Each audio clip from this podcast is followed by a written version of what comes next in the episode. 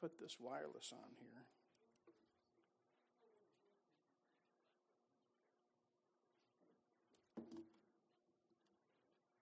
First Timothy chapter 1. Appreciate all the cards, the prayers, and the texts.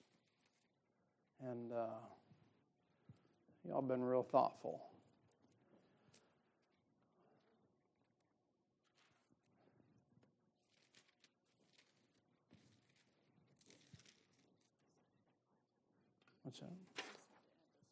Okay. All right, we're going to try to merge back into traffic here. Maybe. Just looking at y'all this morning. Amen. All right, let's start here in verse 8. The Bible says, But we know that the law is good if a man use it lawfully. Isn't that an interesting statement? Uh, now, when I first came uh, to, to pastor preach here, I just fill in the pulpit. Uh, believe it or not, one of the main conversations around uh, some independent Baptists was uh, uh, what about the law? What about the law? And they would say this well, the Ten Commandments is no good. It's no good. And I believe I understood what they were trying to say, but notice what, notice what Paul says to Timothy. He says, But we know that the law is good if a man use it lawfully. That's an interesting thing there. A lot of Christians have the misnomer that because the law is no good for salvation, that you throw it out altogether. And uh, for salvation, yeah, you can't trust the law for salvation. Nothing you can do. There is nothing that you can do to save your own soul from sin and save your soul from hell. But Paul makes a great distinction here, and he's telling you the, the law is good. The law is a good thing.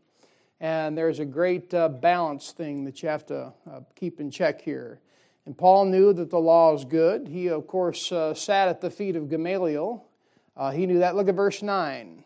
He says, Knowing this, that the law is not made for a righteous man, but for the lawless.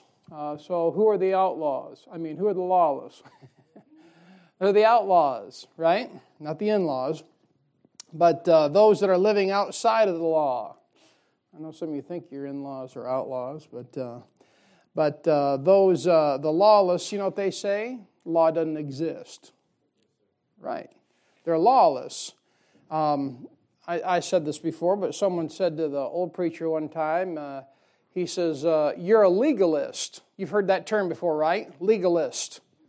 Uh, translation in 2023, that means you have one more conviction than I do.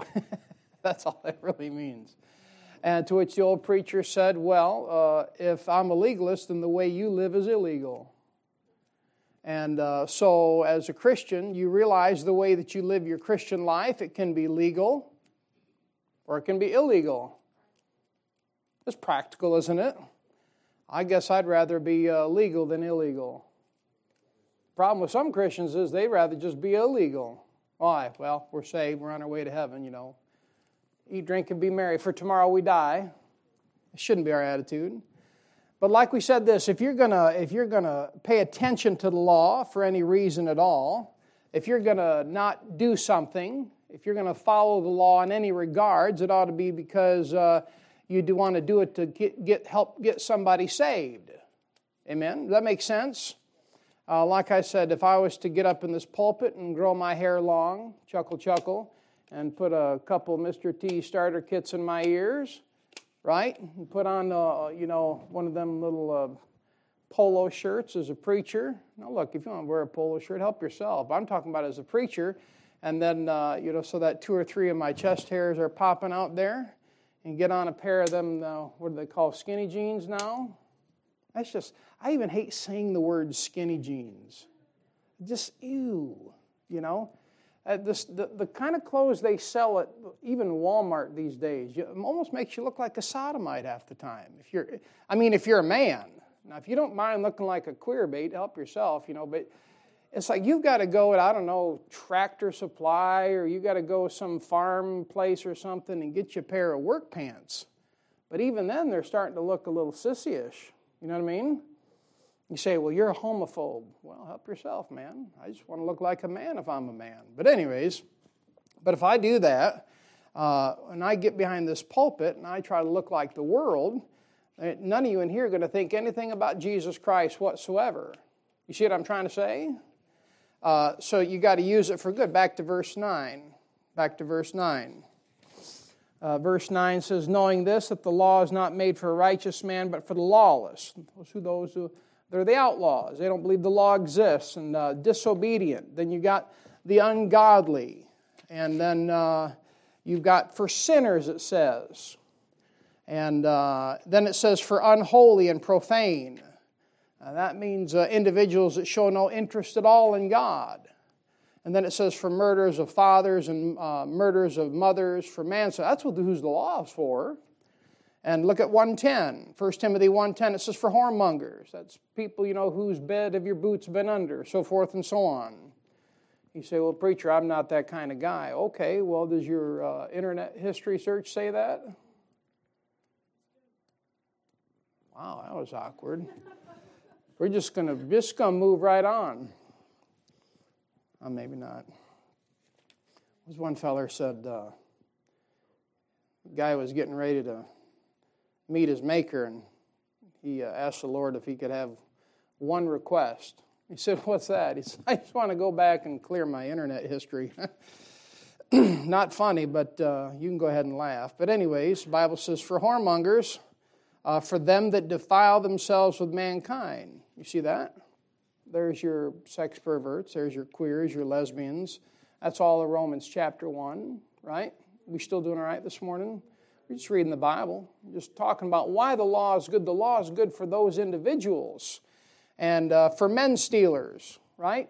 And we went through that. It means you can't go steal someone to be your slave. And I know all the jokes and everyone, ha ha, this and that, but in the Bible, the Bible clearly lays out conditions for slavery.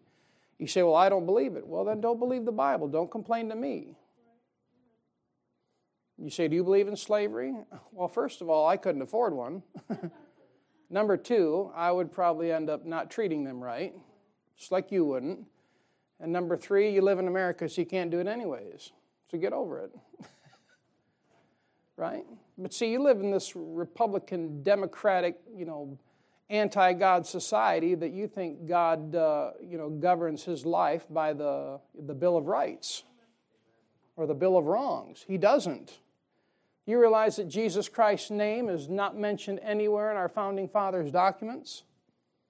If we're supposed to be a Christian nation, everyone proclaims we're a Christian nation, and God bless America. And you can't even find Jesus Christ in the founding fathers' documents. Doesn't that bother you?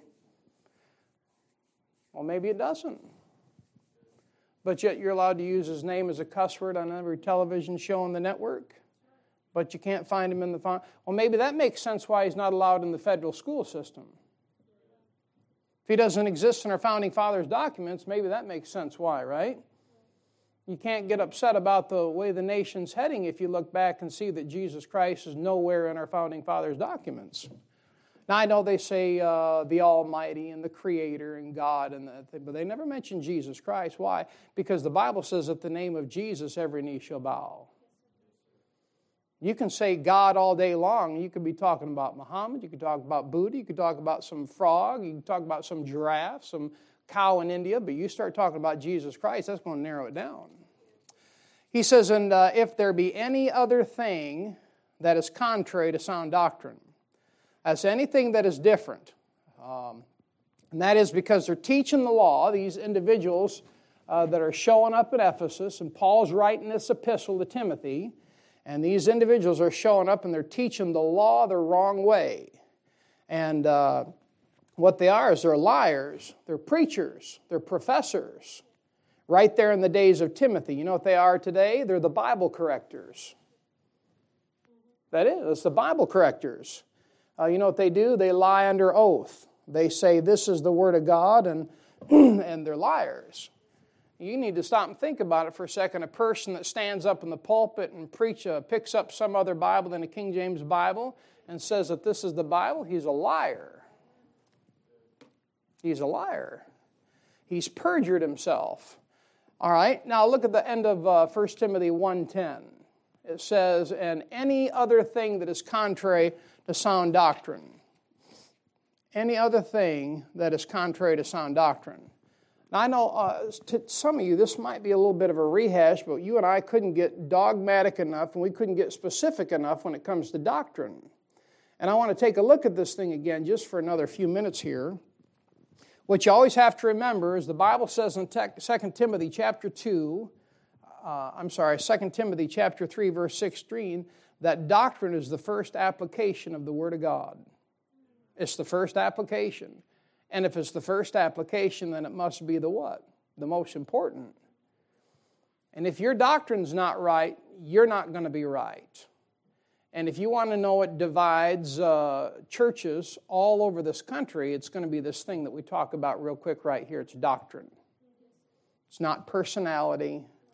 It's not, he didn't shake my hand enough. He didn't give me enough attention. It's, look, it's doctrine. And that's exactly where it's at. Now, let's look at a few passages here, what the Bible says about doctrine. And you might have these written down already, but. Uh, uh, but doctrine is very important. Look at uh, Proverbs chapter 4. Doctrine is extremely important. If I get up and preach a message and I don't use sound doctrine, I'm wasting my time. If I get up and preach a message about a Christian principle and I don't preach it uh, uh sound doctrine wise, I might as well just been beating my gums. Proverbs chapter 4, look at verse 1. Look what Solomon says. Hear, ye children, the instruction of a father, and attend to know understanding. Look what he says. For I give you good doctrine. Yes, my desire as a preacher to give you good doctrine. It is. Matter of fact, it's my desire as a preacher to make, uh, to help, to help maybe just a little bit, get you itching to receive sound doctrine so that when you sit under any other preacher, you, you're expecting him to give you something from that book that is good, not his opinion. Uh, now, look, opinions are going to come out, but opinions are like socks. Everyone has at least two, and they usually stink. He says, uh, he says, For I give you good doctrine, forsake you not my law. So here the Bible says that God will give you what? Good doctrine. Good doctrine comes from the Lord. And back in 1 Timothy 1:10, he talks about sound doctrine. So not only is there sound doctrine, but there's good doctrine. You realize there's a lot of churches today that don't have any doctrine whatsoever? None. You know, a lot of church members are going to get together today and they'll have the, the coffee barista bar there. And uh, you say, you taking a shot at that? I, no, I mean, if we had all the serious. If our coffers were overflowing, I don't care. Put a coffee shop out there. I'll give a rip. Just ain't going to charge me seven bucks like Starbucks will. I'll buy the espresso machine. I'm not going to give you one for my office, but I'll buy. Amen. Why? Some of y'all need some caffeine to stay awake you know, and they'll, they'll get out there and they'll have the coffee and the donuts and they'll be back slapping and handshake and they'll sit in a Sunday school class and all the kiddies will go one direction, all the men will go one direction, all the ladies will go the other, all the teens will go. They'll have 55 different subdivisions and nothing's getting anything. Nobody's getting anything. What did you learn in Sunday school? well, you know. Oh, we went through Brother so and so's book. Book about what? Well, you know, book on the family. Well, how about this book on the family?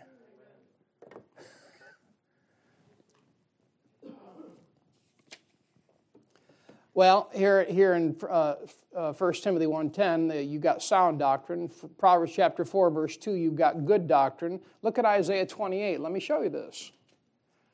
and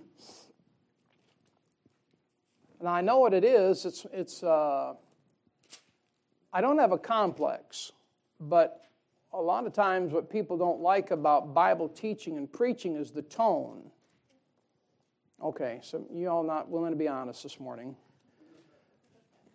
Now, if I talk to you in this positive manner, when it's always self encouraging, and I'm telling you, it's just so wonderful to see you, and I just have such tremendous information to, to give you that the Lord gave me this week, and I did this.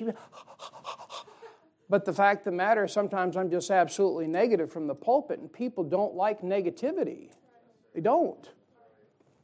I know all about it. I've been through 20 years of uh, sales and sales supervision and sales school. And, you know, you got to get everybody wound up tighter than an eight day clock. You know what I put on the front door of the depot there in Tawas, the ice cream company?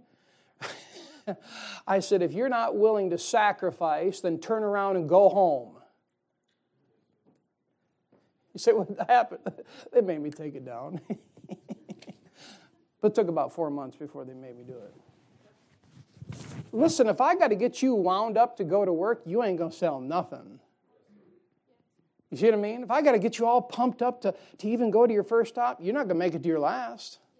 It's the amount of discipline that you have to keep going. That's going to sustain you. And you heard some preaching about discipline last week. Is good stuff. Now, Isaiah 28, here's another passage dealing with doctrine. Look at verse 9. Now, these are passages that are concerning doctrine, why doctrine is so important. Uh, that old prophet Isaiah says, Whom shall he teach knowledge? And whom shall he make to understand doctrine? Them that are weaned from the milk and drawn from the breast. You say, What in the world is he talking about, preacher? It's kind of weird, isn't it? He's saying you can learn doctrine, you can understand doctrine, but only once you're off the milk of the word. Did you pick that up? You're not going to learn doctrine if you're still on the milk of the word. Now, listen, if you need to be on the milk, stay on the milk. Like the boys, uh, if you buy enough milk and enough cereal, they'll live off of cereal and milk. I mean, really, tell me a wrong, wrong. When is it wrong to have a, a massive bowl of Honey Nut Cheerios? Never. You're not going to eat it with water, are you? That's just gross. You, you ever get up in the middle of the night pour you a bowl of cereal and there's no milk, what do you do? Well, you cry. but listen, if you need the milk, drink the milk, but it, you're not going to understand doctrine until you get off the milk. Do you see what it says there? It couldn't get any plainer. You've got good doctrine, you've got sound doctrine, but why some Christians don't learn doctrine is because they're still on the milk. And if you need the milk, drink the milk. But if it's time to move on and maybe try some applesauce, right? Apples of gold and pictures of silver, that's a type of the Word of God. If it's, it, maybe it's, you know, time to start chewing a little bit of meat. All right, God takes, uh, only when God takes you away from the breast, uh, that's the milk. Well, how does He teach you doctrine then? Look at verse 10. Here it is uh, you will uh, magically wake up one morning and no doctrine, right? They're magically delicious. no, he says in verse 10 for precept must be upon precept, precept upon precept. What's wrong, Isaiah? You got a stuttering problem? Line upon line, line upon line, here a little and there a little. You're not going to learn it overnight. The Christian life, it's a race because there's your sense of urgency but it's a walk with God. There's your carefulness, and here's your studiousness, and that it's here a little and there a little. Do you realize, I hate to disappoint some of y'all, but it'll take 20 years of sitting under my preaching, maybe 30, to learn doctrine. Now, I'm not going to say it's going to take you 30 years to learn it, but it's going to take a good 20 years to get you switched around to thinking the right way. Now, don't get disappointed on that. I mean, what's the hurry? We're talking about doctrine. And we get this business mentality sometimes as Christians, like, well, I've been, I've been in church for five years, therefore uh, I'm heading towards my master's degree. whatever. five years, I mean, that's just a blink.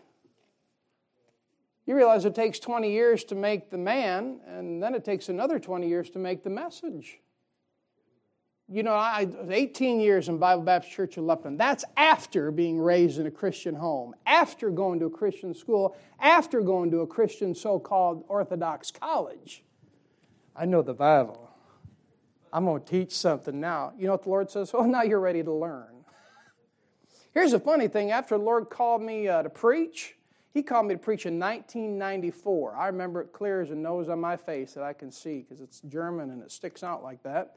And I remember he called me to preach, and I'm like, I'm going to preach. I'm going to be a preacher. And I thought, I'm going to be an evangelist. I'm going to go around and set the world on fire. And it was actually the other way around. Everyone's going to set me on fire. but I got to read my Bible after that. I got settled in there in Bible Baptist Church of Lupton in 1996. And the Lord brought me a beautiful bride, and I began to get established and began to learn doctrine. Now, I learned, I knew basically the fundamental doctrines of salvation grace by faith, grace through faith, right? After that, what did I know doctrine wise? Nothing. You see what I mean? If all you today know is just uh, that you're saved by grace through faith, that's a real blessing. But there's more than just that. There's a lot more. doctrine. we doing all right? So after that, guess what? the Lord, I, Lord uh, made it clear to me I need to start reading my Bible. Not just reading it to read it, but reading it to attain something reading it because I needed it, because I had to finally realize that within that book contains not only all the answers to life, but uh, it's food, like for daily growth. And uh, after I got going there, clipping along there a little bit at Bible Baptist Church of Lupton, you know, the Lord ran me across, I think it's in Galatians, is Galatians chapter 2 or something, where it talks about in 14 years later. You know what I'm talking about? Where Paul is talking about how Paul gets saved and then 14 years later, the Lord stuck that verse in front of my face. And I'm like, Lord, you're not going to make me wait 14 years before I can preach. And later be like, no, I'm going to wait 18. you see what I mean? I come out, I come out of a Christian uh, college, I come out called to preach, not understanding. 2 1, okay, I was close. Uh, so, uh, but, and it's funny, the Lord stuck that thing underneath my nose. 14 years. I'm like, Lord, you got such a funny sense of humor. You know, you're not going to make me 14 years. And, you know, by 97, uh, we'd been asked to work with young people. That was a blessing. You say, what'd you say? Oh, preacher, I'm going to have to pray on it. I'm like, no, I had to pray about nothing. Preacher asked me to do it. I'm like, I'll do it. I didn't have to have no great prayer meeting. I'm just like, you need me, I'm your man. I didn't want to be a pastor. I didn't want to be in first place. I just wanted to help. Amen? Why? The Lord is teaching me doctrine, line upon line, here a little, there a little. I was learning, man, that preacher was stuffing my guts full of that Bible. He was going verse by verse. I got, like I told you, I think it was uh, Wednesday, I got uh, almost five Bibles, looked like uh, a box of Crayolas threw up on them. You say, What'd you learn? Man, I sure learned it, but I can't read half the stuff, and some of the notes are probably heresy, amen. I was just so excited and filling out those Bible, learning doctrine. How'd you learn it? Here a little, there a little, line upon line, precept upon precept. Remember, uh, I don't know if you remember, some of you mothers, uh, you taught your kids to read, didn't you? And, uh, and as kids, they had the little blocks, like the ABC blocks. See, you just thought they were throwing them at your sisters and brothers, but they actually have a constructive use.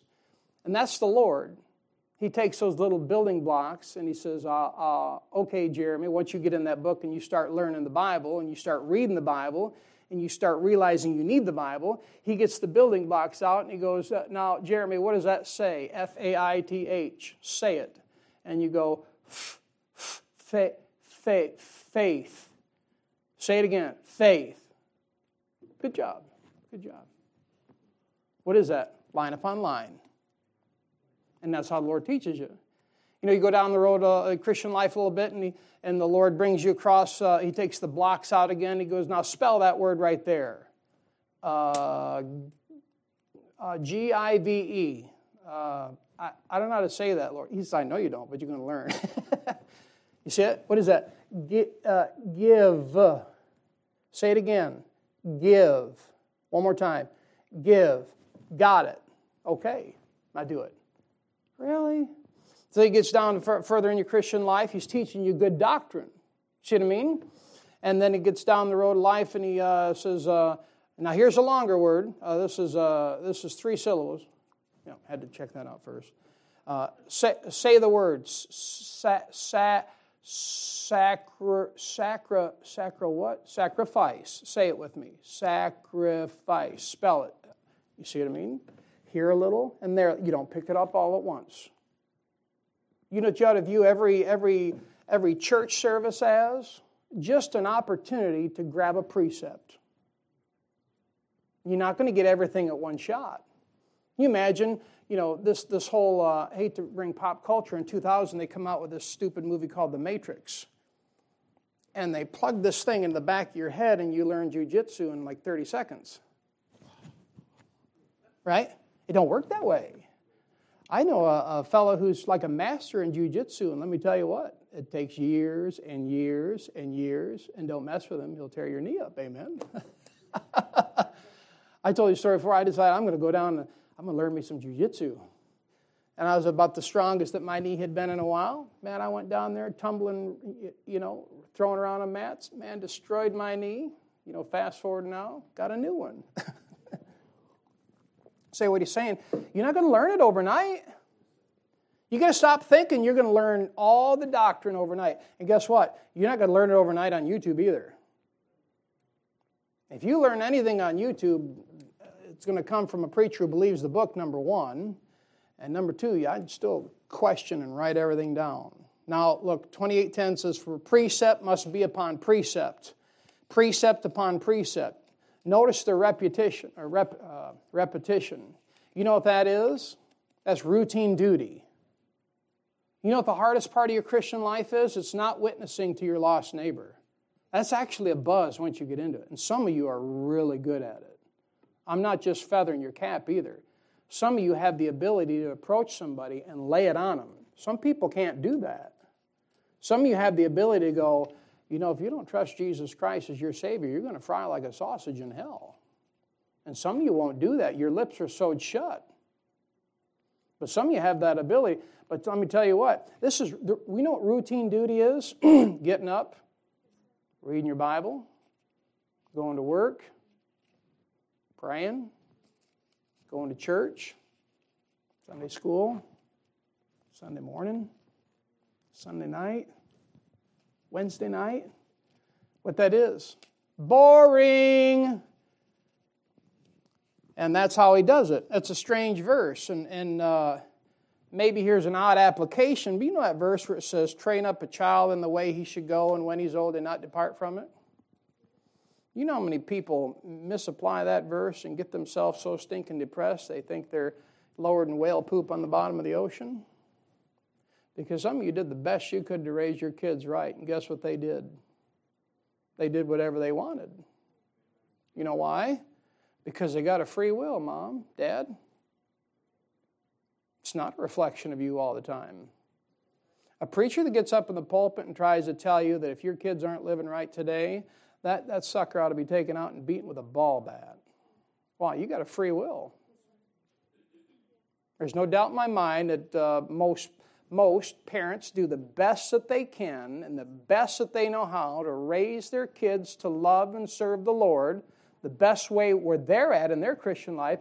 And you can tell me because some child has their own free will and goes out and messes the thing up that it's the parents' fault. Oh, stop it. We're not under the law, we're under grace.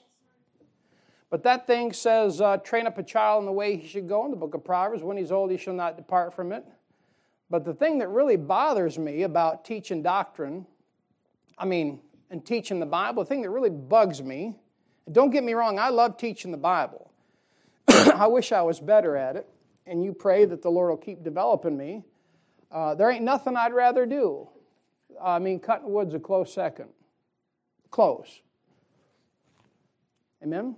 But the thing that bothers me is there's a bunch of men, there's a bunch of men over the last eight years God allowed our paths to cross. Men. I mean, grown men, manly men. Sit this one out for a second, ladies, it's okay. And God allowed our paths to cross. And when I met them, they were babes in Christ. Babes in Christ. And most of them, if they were saved, they were still hung up with uh, touch not, taste not, and handle not. And think that if you had to, you know, if you're a gal, you had to walk through the church doors in a dress. And look, I'm not poking at your personal standards. I appreciate if you wear a dress and you're a gal, praise the Lord. but like wife and I talk, I don't look at what you wear. She's looking at what I'm wearing, so I don't look like a clown. but that's right. I'm not looking at what you wear. I'm not looking at your what you watched over the week. But a lot of these young Christians, when men cross my paths and God allowed our paths to cross, uh, they were babes in Christ.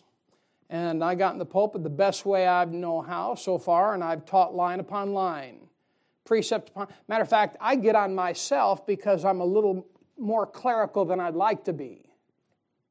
And if you're honest with yourself, sometimes this stuff through the Pauline epistles gets a little weighty. That's what Peter said. Some of that stuff's tough. You're like, preacher, just find an ending, get me some practical meat somewhere.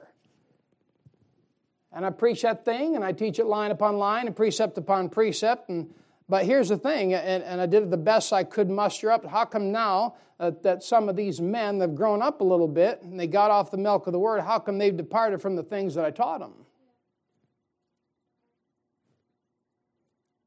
You see what I mean? That's the thing that frustrates me as a preacher. How come they departed from the things that I taught them? Don't I teach you to minister on the streets of your hometown if you can? I mean, don't I teach you to pass out tracts in your hometown? Haven't you heard that preached from the pulpit? Don't I teach you to pray? Don't I teach you to back the local church? I'm not against you. I'm just, I'm preaching here.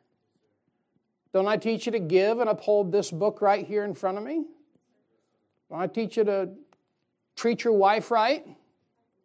I don't tell you to focus on the family, I tell you to focus on Jesus Christ. Because if you focus on Jesus Christ, you won't have to worry about your position on the family. It'll be right. Don't I teach you to, the best I can to make sure your, your relationship with Jesus Christ is first place? And to back your preacher? Well, how come men depart from that stuff then? I'm, I'm just surmising this morning. You see what I mean? How come men run away from that stuff after they get off the milk? You see that? You know what that is? It's a lack of sound doctrine in their life. Now, you got to be real careful with sound doctrine. Here it is. Here's application. I'm not trying to drown some of you, but what sound doctrine is to some Christians like giving a baby a steak. You see what I mean? And why it's weighty to some Christians because some Christians are still on the milk. Remember Isaiah 28. Fair enough? And you're not going to get all the doctrine at once. So if you get a wheelbarrow load full of doctrine, sometimes you walk away like, you just ate a 20 ounce ribeye on an empty stomach with no taters. You get all that protein on your tummy, you know what you're doing? You're passing gas. Aren't you? that's, just, that's just country simple. All that protein on your gut, you're like, oop, oop. You know what they say? If you, if you can't eat it, spit it out. Why? Line upon line, precept upon precept. It's going to take you 20 years at minimum sitting under Bible preaching and teaching to get the right application and the right estimation of sound doctrine. Isn't that encouraging? It's not going to happen overnight. You're not going to get it in a three year degree or four year degree. I'm still learning every time I open that book. And the more I turn those blessed pages, the more I learn sound doctrine and love the rock of ages. That's it. You got to turn the pages. And uh, now you got to be careful with sound doctrine, like giving a baby a steak. He'll chew on it, uh, but you're going to get plugged up. Amen? That little kid's going to get plugged up. You say, so, uh, okay, preacher, now what are you going to do with that? You got a church member that's plugged up with doctrine. Well, the preacher comes along gives them a spiritual enema, and they don't like it. You see what I mean? You say that's crude. No, I'm just trying to help you understand how that thing goes. Christians get stoved up, they get plugged up with doctrine. They need a movement of the Holy Spirit in their life. And when, you know what happens? You know what happens when your kid or your grandkid gets all plugged up? Don't they scream and holler? you're all like, oh, preacher, I can't believe you're using. What other illustration would you like? you get all bound up and uh, that's a good application. Look at Matthew chapter 7. Matthew chapter 7. The importance of doctrine cannot be uh, expressed enough. But you got to be careful with doctrine.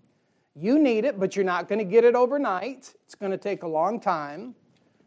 And the right estimation of doctrine is going to take a, at least 20 years. Look at Matthew 7. And I say, why do you say that? I say that to hopefully settle you a little bit. This is, this, is not a, this is not a business program, not a business platform. Now, look, some of you have been under Bible teaching your entire life, and maybe you're farther ahead than others. Praise the Lord. You just continue to grow, one precept at a time, one line upon line. Amen?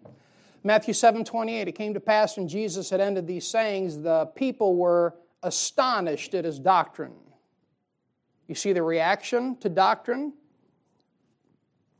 You know what people do with sound doctrine? They've been lied to so much.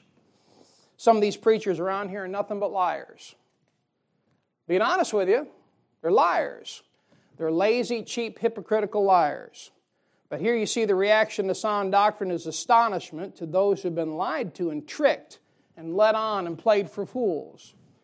Imagine getting up behind a pulpit and trying to talk everyone into having a good week when the Lord has a storm prepared for you. You see that positivity? That's a trap. That wormy looking creature in Star Wars, it's a trap. it's a trap, man. and uh, you know what astonishment is? It's surprise. One thing I heard about uh, whatever little bit of preaching I've done in the last eight years is some people are shocked by it. Well, I'm shocked by it too. I can't stand it. But some of you, when I've taught this book the way I have, whether it be the seven mysteries or seven baptisms or the doctrines of salvation or the doctrines of eschatology, some of your eyes light up like a Christmas tree. And I watch you. See, here's the thing you're looking at me, but I'm looking at everybody. and while I don't have all the answers, I've got the book that has all the answers. And some of y'all look at me, you're like, hmm? Calf looking at it, or the, you know, your dog, when you say his name, he goes, hmm? Some of the looks I get, your eyes light up like, what did he say? You start preaching about the doctrines of salvation, the doctrines of eschatology. That's end time stuff, right? The rapture of the church, the second coming of Jesus Christ, the second advent, uh, the tribulation period, the millennial reign of Jesus Christ in eternity. And some of you are like, like that. You're astonished. Why? Well, either haven't been taught or someone's lied to you about it. And then you're like, hmm, who's lying now? Maybe he's lying from the pulpit. You're astonished. You're surprised. and what happens is when you deal with sound doctrine, people get astonished by it. It used to be that if a preacher raised his voice, people would get astonished, but it's really doctrinal stuff. Uh, it's, it's one of those, it's a paradoxical thing over the years. People have come in, uh, to the church house. I'm really not trying to make this lesson about me, but I'm the only idiot behind the pulpit at the moment. Uh, but the, there, there's like, a, there's like a, a warning that goes off now when people approach us, oh, Oh, it's great preaching. Oh, great preaching, preacher. Great preacher preaching. Usually, uh, within a couple of years, they're gone. You say, why? because of the great preaching. you see what I mean? I one fellow left with his family, and he called me later. He says, "Now, uh, preacher, I tell you, well, we just we just love your preaching." Translation: We left because of your preaching. what is it? Astonishment. Don't be surprised. Sound doctrine has an effect. I'll give you one more thing. Look at Ephesians 4. Doctrine is important. Where you gotta you gotta make sure you draw the line is where some of these guys in, in our town here they say, well, we're not worried about doctrine. If you hear a fellow say that he's not worried about doctrine, you better run the other way. Doctrine is extremely important. And some of these uh, clowns, they claim to be Bible believers, uh, and they should know better. And now they're, they're vocalizing, they're more concerned about unity than they are doctrine. Look, I'm thankful when our church is in perfect unity. And I think we got a good, I think we got, how do you say it? We got a good vibe. That's not even the right way to say it. The core group that we have when we get together, it just kind of feels good. That's unity. But let me tell you what, there's been times where it didn't feel good and we were still doing the right thing. You're dealing with in here right now 20 people and 20, just not 20 different personalities, 20 times 20. That's what? 400? You're dealing with 400 different personalities with 20 people. That's a psychological nightmare. what you got to remember is unity is never right at the price of truth. Did you catch that? I'll say it again. Unity is never right at the expense of truth. And that's what some of the guys uh, in this town would rather do. They'd rather get together. You say, why? Well, because if we can get together and get unity, then we can get the tithes and offerings and get all that money coming in, right? And we can just get along and preach a little bit about soul winning, right? Just a little bit about soul winning. We preach a little bit about uh, church attendance, preach just a little bit about this thing over here and that thing, a little bit about dress standards, and then little, uh, we're going to preach a little bit on places you should not go. Why? Because we're obviously doing everything right. and then you make everything about the preacher's standards, or you make everything about you know, the preacher's wife's standards. And uh, listen, you might get a church unified over standards. Uh, you might get a church unified over ministries but you are never right to strive for unity at the expense of truth. Ephesians 4:14, and we'll stop after uh, we read a little bit here. says that we henceforth be no more children. All right, so the Bible is going to define what a spiritual child is. According to the Bible, a spiritual child is one who is 14, tossed to and fro and carried about with every wind of doctrine by the sleight of men and cunning craftiness whereby they lie in wait to deceive. You see that every wind of doctrine. That's false doctrine, not sound doctrine. All right? And uh, I can see some people have grown around here because they're no longer worried about losing their salvation. Did you catch that? I can tell some people in this church have grown because they're no longer worried. They'll come up to me at times over the last five years and they'll say, I tell you what, preacher, Lord help me shore up that thing about eternal security. That's the best blessing you can ever get a hold of. Understanding your standing and state in Jesus Christ. And we'll uh, pick this thing up on doctrine a little bit later. Extremely important. Anything that is contrary to sound doctrine. All right.